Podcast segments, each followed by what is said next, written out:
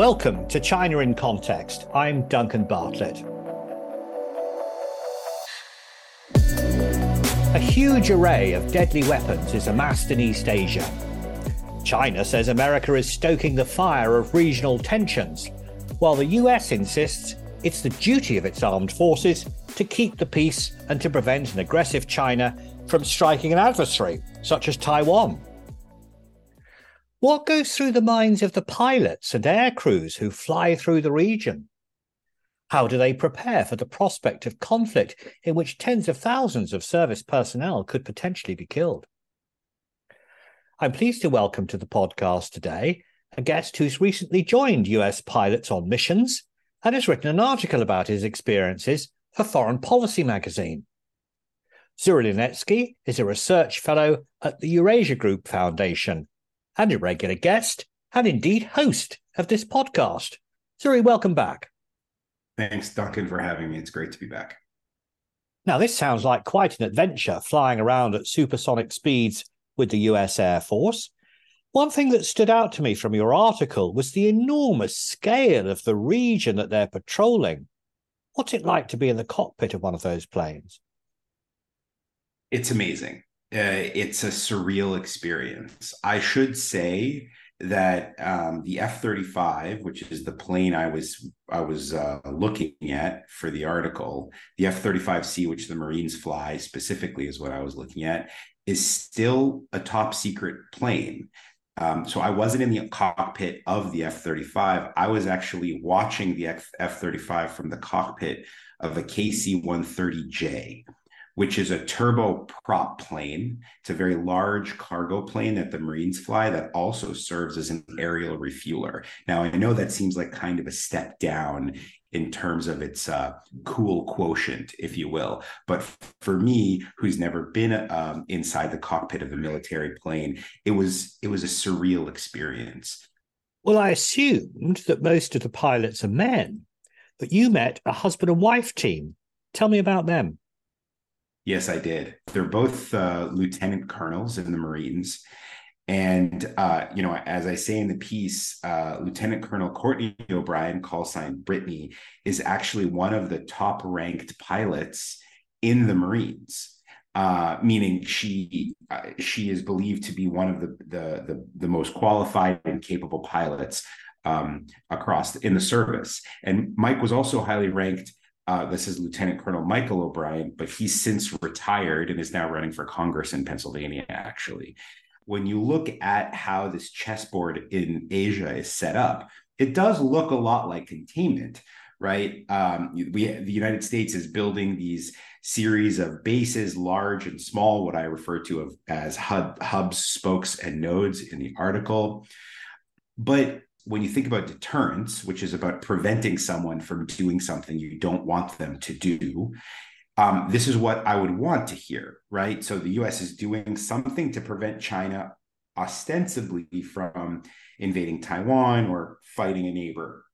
But can I be sure, and can the U S military and politicians in the United States be sure that Chinese decision-making is a function of what the United States is doing? Or, you know, so is this base create syst- basing system that the United States is coming up with? Are the alliances and partnerships that the United States is developing, are these what the things that are preventing China or Russia from doing anything more assertive in Asia? And that link is entirely unclear.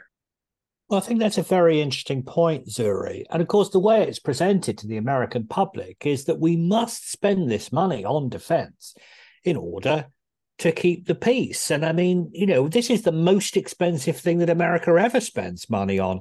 Hundreds of billions of dollars every year. That's a real concern. And, you know, you're right. The U S defense budget is now approaching one trillion dollars a year. And it's hard for me to wrap my mind around what that number means. You know, an F thirty-five, for example, takes about forty-two thousand dollars an hour to operate, just to put some some kind of scale on this, right? Uh, the, the program itself, which is designed to last until twenty eighty-eight, uh, going to cost the United States nearly two trillion dollars over the kind of almost ninety years of the program. Uh, and at the same time, the United States, the Pentagon, it keeps failing these audits. Where is the money going? How is it being used? There are a lot of, you know, a lot of moving parts that need to move correctly for what the United States is doing in Asia to work correctly if a war were to break out. Um, so there's a lot of unknowns on the United States, on the American side, about if they're spending the, the right amount of money on the right things to achieve the goals they have for themselves in the region. I think it's a it's an open question as to whether there is a relationship between the means, you know, what the United States is doing, and the ends, uh, the goals or the objectives that the United States has in the region. For me, that's a that that that link is is not as clear as I would really want it to be. You said that the figure on defense was how much, Zuri? Approaching a trillion dollars. I think this year it's in excess of eight hundred billion dollars. I'm not surprised you find that a difficult figure to get your head around, because that's a thousand billion U S dollars, which is an enormous number. Let me give you something that you could compare it to. You know, um, uh, Taylor Swift, the pop star, has been on tour, don't you? I do, yes. And that's the most successful entertainment event in the history of the United States. So Taylor Swift's Eras Tour, which sold out absolutely everywhere, they reckon that the gross amount of money in ticket sales for that was two billion dollars. two billion dollars. And we're talking here about a defense budget of one thousand billion dollars. Now, that's a, that really helps to put the figure in perspective for me. Yeah, it does. And then when you think about the fact that this is drawn from taxpayer money, and a lot of it is not, not given oversight that, you know, let's say the accountants that are involved with Taylor Swift's tour have, then it, it, it makes this even more kind of a, even more of a mind-boggling figure, particularly four or five failed audits from the Pentagon. That's concerning to me, you know, with due respect to the people that are doing the, the work on the ground every day. But this number and the amount of spending, and when you compare it to China too, which is much smaller, although we don't actually know the full extent of Chinese military spending, I'm left wondering, what are we getting? You know, where is this money going? And why is it that when I write about logistics and follow the U S military around in Asia and, and ask questions about logistics, I'm not, they're not the most successful and most amazing logistical systems ever invented in the history of man? Well, you raised a lot of questions in your article. So what do you think, from the point of view of the listeners to this podcast, what would you like the most to think about now, you know, when it comes to thinking about this balance of power in East Asia?